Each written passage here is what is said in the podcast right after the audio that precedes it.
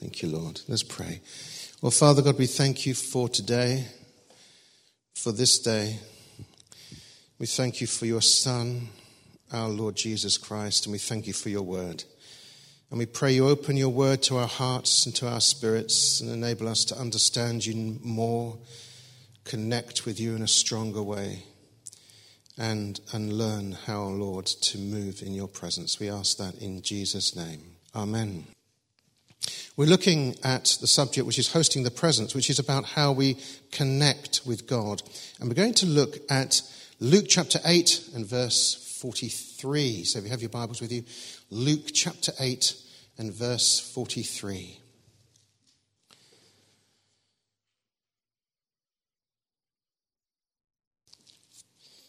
Lovely. As Jesus was on his way, the crowds almost crushed him. And a woman was there who had been subject to bleeding for 12 years, but no one could heal her. She came up behind him and touched the edge of his cloak, and immediately her bleeding stopped. Who touched me? Jesus asked. When they all denied it, Peter said, Master, the people are crowding, are pressing against you. But Jesus said, Someone touched me. I know that power has gone out from me. And then the woman, seeing that she could no longer go unnoticed, came trembling and fell at his feet. In the presence of all the people, she told why she had touched him and how she had been instantly healed.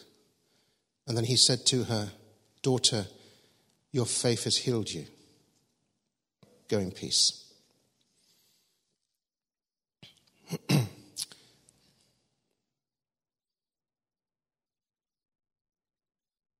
She came up behind him and touched him.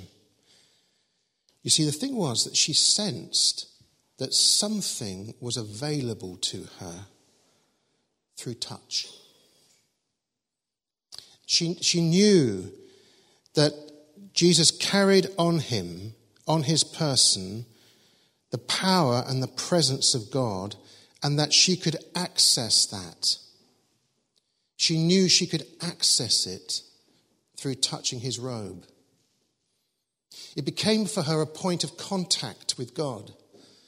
It was as if, if only I could access that power, and I can do that if I could reach out my hand and just touch the hem of his cloak. I wouldn't be allowed to do that because he's a rabbi, and I'm a woman, and I'm a woman who's not well, and under Judaic law, I would be prohibited from coming anywhere near him unless, unless I make him unclean. But I know this is Jesus. And I'm going to reach out and I'm going to reach out and touch the hem of his robe because I believe that that's the access point to the power and the presence of God. She believed it was through touch. Question What do you believe is your access point to the power and the presence of God? How do we connect? With Him? How do we reach out and touch Him, so to speak? we all have different access points and connection points, and I think they are indicated through some of those sort of pivotal times in our Christian lives. And, and I think for me, I think the Word of God was always a really powerful access point to God. And it started very early in my Christian life. I remember when I was a very young Christian, I went to um, the youth club at, at Cromwell Baptist Church, which was an unusual youth club. It was like Made in Chelsea. Did we watch Made? Don't, don't, don't advise you watch Made in Chelsea, but it was like Made in Chelsea, um, but worse. It was, and it was and of course, I, I wasn't really used to that kind of culture. And I remember being, I, I, went into the room and there was a small group of them just sat, sat there talking. And it was, yeah, yeah, it was like a demon on the pitch, yeah, yeah. And I came up to them and I thought, no, I think I, I think I won't, I won't do that. And I got grabbed by the arm and introduced to another group. And it was like, oh, yeah, yeah, I just, and hi. And I said, this is Rob. Hi, Rob. And I said, um, hi. And they said, um, Yeah, we've just been talking about um, Crimbo presents. We've just got a new Mazda, drives like the wind. What about you? What did you get, Rob? And I thought, I got this tank top. that was knitted by my auntie Doris. It was knitted originally for cousin Kevin, but it was too baggy, so I've got this tank top. But you may have noticed by chance it's actually in British Racing Green, which makes it more of a sporting number rather than as casual. casual. And they sort of looked at me as if to say, Oh, what else did you get? Conjunctivitis. I got conjunctivitis, which I have to say, um, you know, as a Christmas present, is a sight for sore eyes. didn't go down very well. And so I went, oh no, terrible. So I went to, and I, I was actually, then I was introduced to Tim, who was our youth group leader, who was a 47 year old investment banker and a millionaire by inheritance. And I said to him, I don't think I'm fitting in. I don't think I can fit in with the group. And he said, No, don't worry about it. Just keep coming. And it's, you know, it's very, very difficult because their lifestyle, their whole experience of life was, was totally different to mine. But, you know, the one thing that happened in that group, what was quite interesting, was that I loved the Word of God, and so did they. And there was a connection there. And in fact, not only was there a connection with them, but there was a connection with God as well. I think, they were lovely people. In fact, we got on really well in the end. I think I became a little bit of a project for them. You know, I think if they were ever asked, you know, what did you, what, did you do anything for charity or for poor people? Well, we got Rob, you know, so it was, it was that kind of thing. So, but they, they were lovely people. And I remember sitting in the Bible studies just being passionate about the Word of God because I'd met with God through His Word. And you see, I'd read the Bible before I became a Christian. And in some ways, I was being called to Him through His Word. And then when I became a Christian, I was passionate about His Word. And then when I became filled with the Spirit, I was passionate about His Word. And it was my way, if you like, of reaching out and touching the hem of His cloak. And I think it's really important for us as Christians to notice what our connecting points are with the Lord. How do we connect with God? Well, let's just turn our attention briefly just to um, Peter. Because at some point, about one point about Acts chapter 5, we won't actually go into it just in, in detail, but the people believed that the presence of God was so on Peter that all he required to do was to either get a piece of his clothing, as they did with Paul, or that Peter's shadow should actually cross them. Because they believed that the presence of God was with Peter to heal. And therefore, they knew there was no substance in the shadow, but they thought that merely that point of contact, if there was any kind of point of contact with him, there would be, if you like, this breakthrough in their lives. And it says in the Bible, as a result, people brought sick into the streets and laid them on beds and mats so that at least Peter's shadow might fall on some of them as he passed by. And crowds gathered also from the towns around Jerusalem, bringing their sick and those tormented by impure spirits. And all of them, all of them who were under the shadow were healed because they believed that that was their access point. This was their connection, if you like. For me, it was the Word of God. It's how I searched for Him, it's how I found Him, it's how He speaks to me, it's how He speaks to others through me. It's through His Word. In Paul's ministry, where God was performing extraordinary miracles by the hand of Paul, it was pieces of Paul's clothing that were taken to the sick and the lame. And people were genuinely healed, powerfully healed. In fact, it says of Paul's miracles that God was now doing in Acts chapter 5 extraordinary, sorry, in Acts chapter 21, extraordinary things through the life of Paul, through the hand of Paul. Extraordinary miracles, not ordinary miracles, but extraordinary miracles.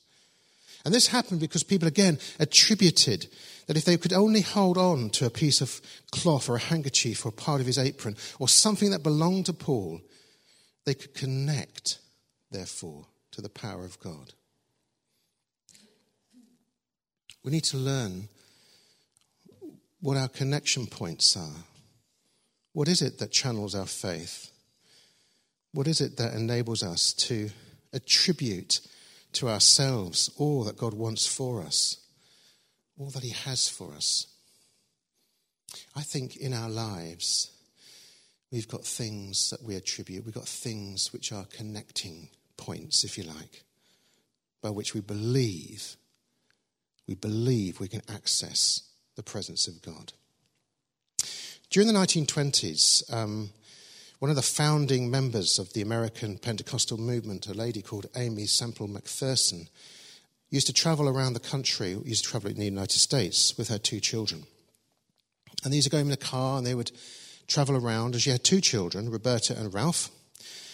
And, um, and they would go off and she would do crazy things and go off to sort of tent meetings and hold all these kind of rallies and she'd preach for hours and people would get healed and loads of people would come forward and be healed.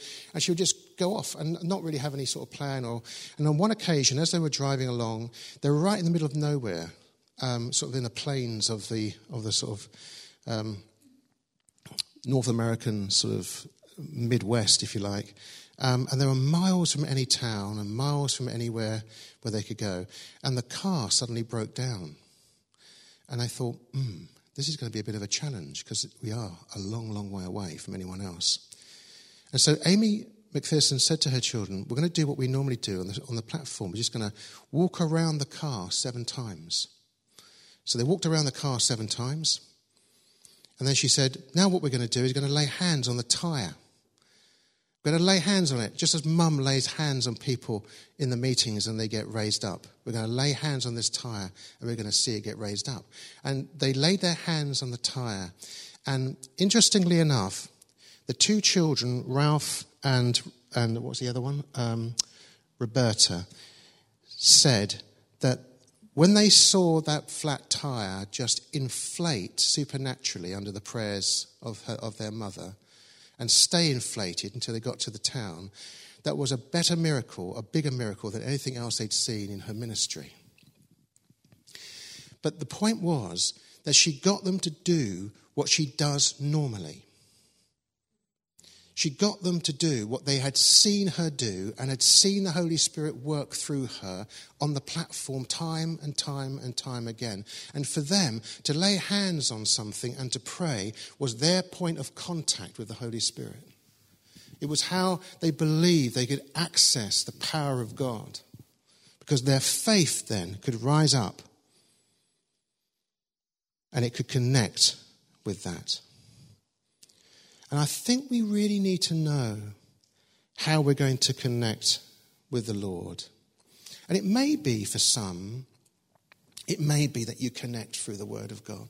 Or it may be that in your Christian life, if you look back, it's actually not connecting with the Word, but maybe it's prayer times, or it's worship that's the real connector for you, or it's witnessing, or it's is some aspect, or fellowship even, but some aspect of, of Christian life that for us becomes, if you like, the means by which we can access his presence. One of the key ways in which um, we understand the presence of Jesus is to know that we need to recognize and sense where God is moving. And, and if you like, to see if we can connect with that, pray into that, be part of that, if we can see where God is at work. And I want to take you to Luke chapter 2 because this is a time of year when we often look at this passage of Scripture, and it's the boy Jesus in the temple. The boy Jesus in the temple.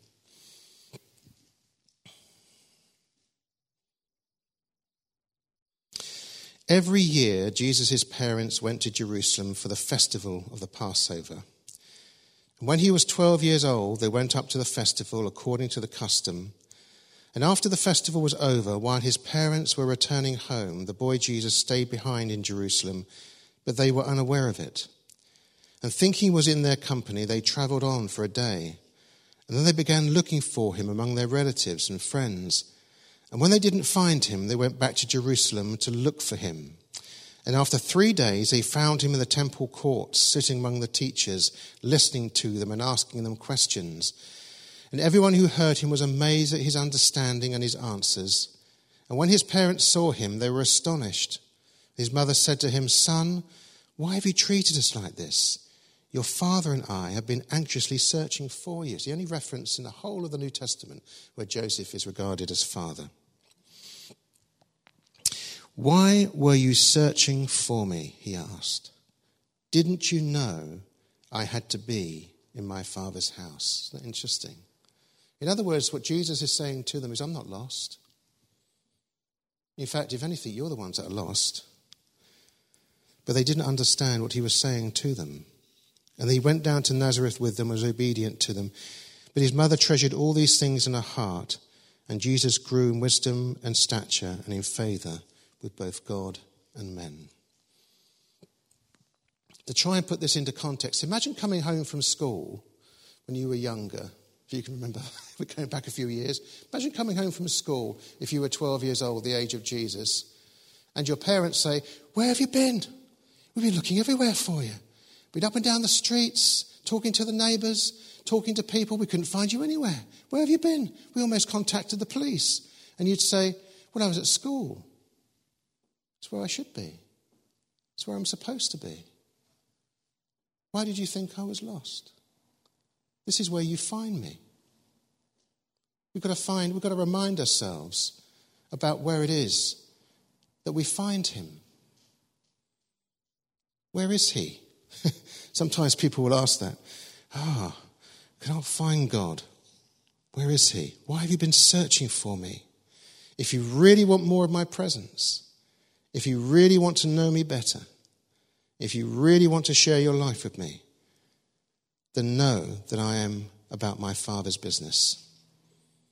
I'm about my Father's business. That's where we can find Him. When I was a kid, on a few rare occasions, my dad would take me to work with him.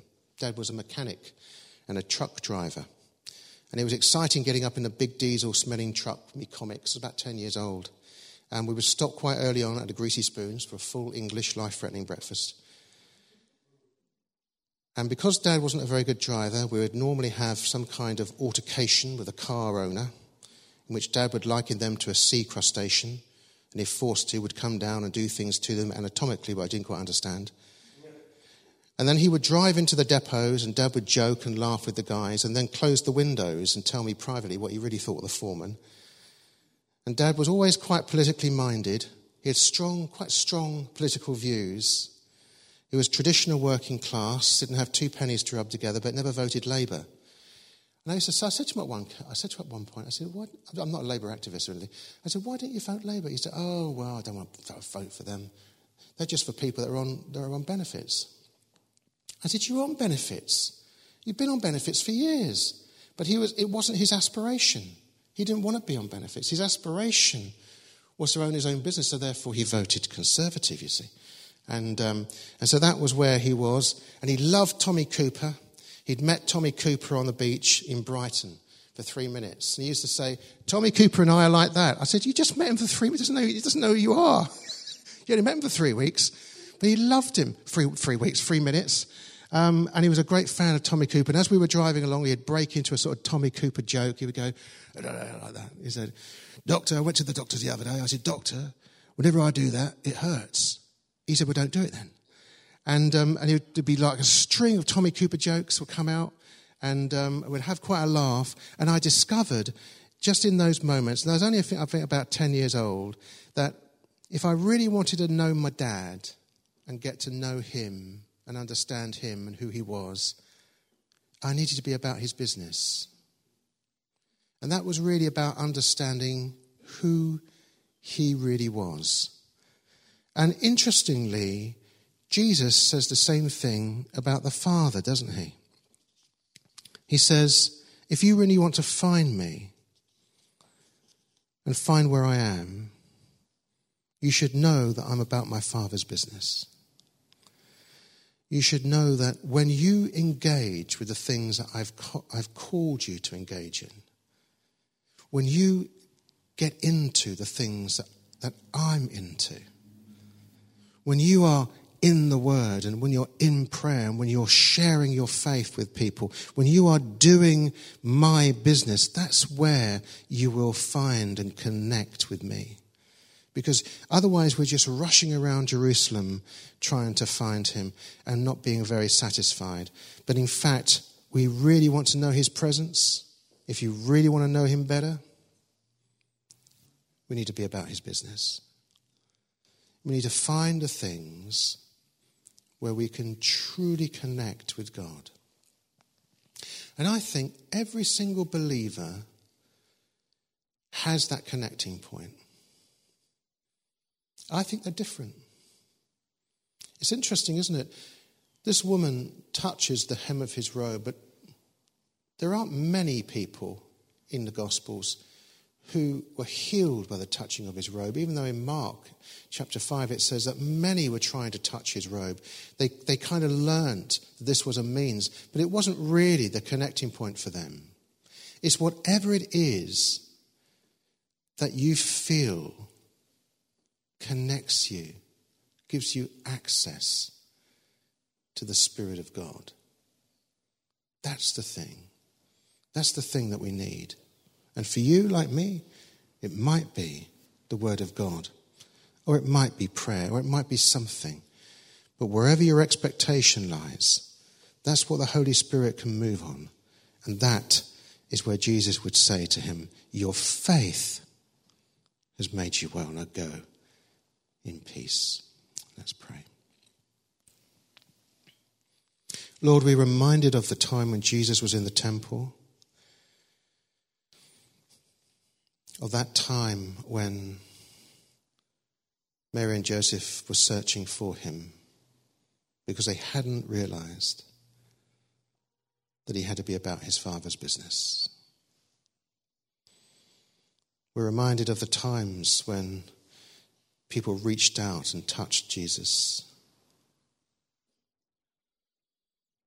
And we pray that we would learn something of ourselves, how we reach out, and how we touch the hem of your robe. Amen.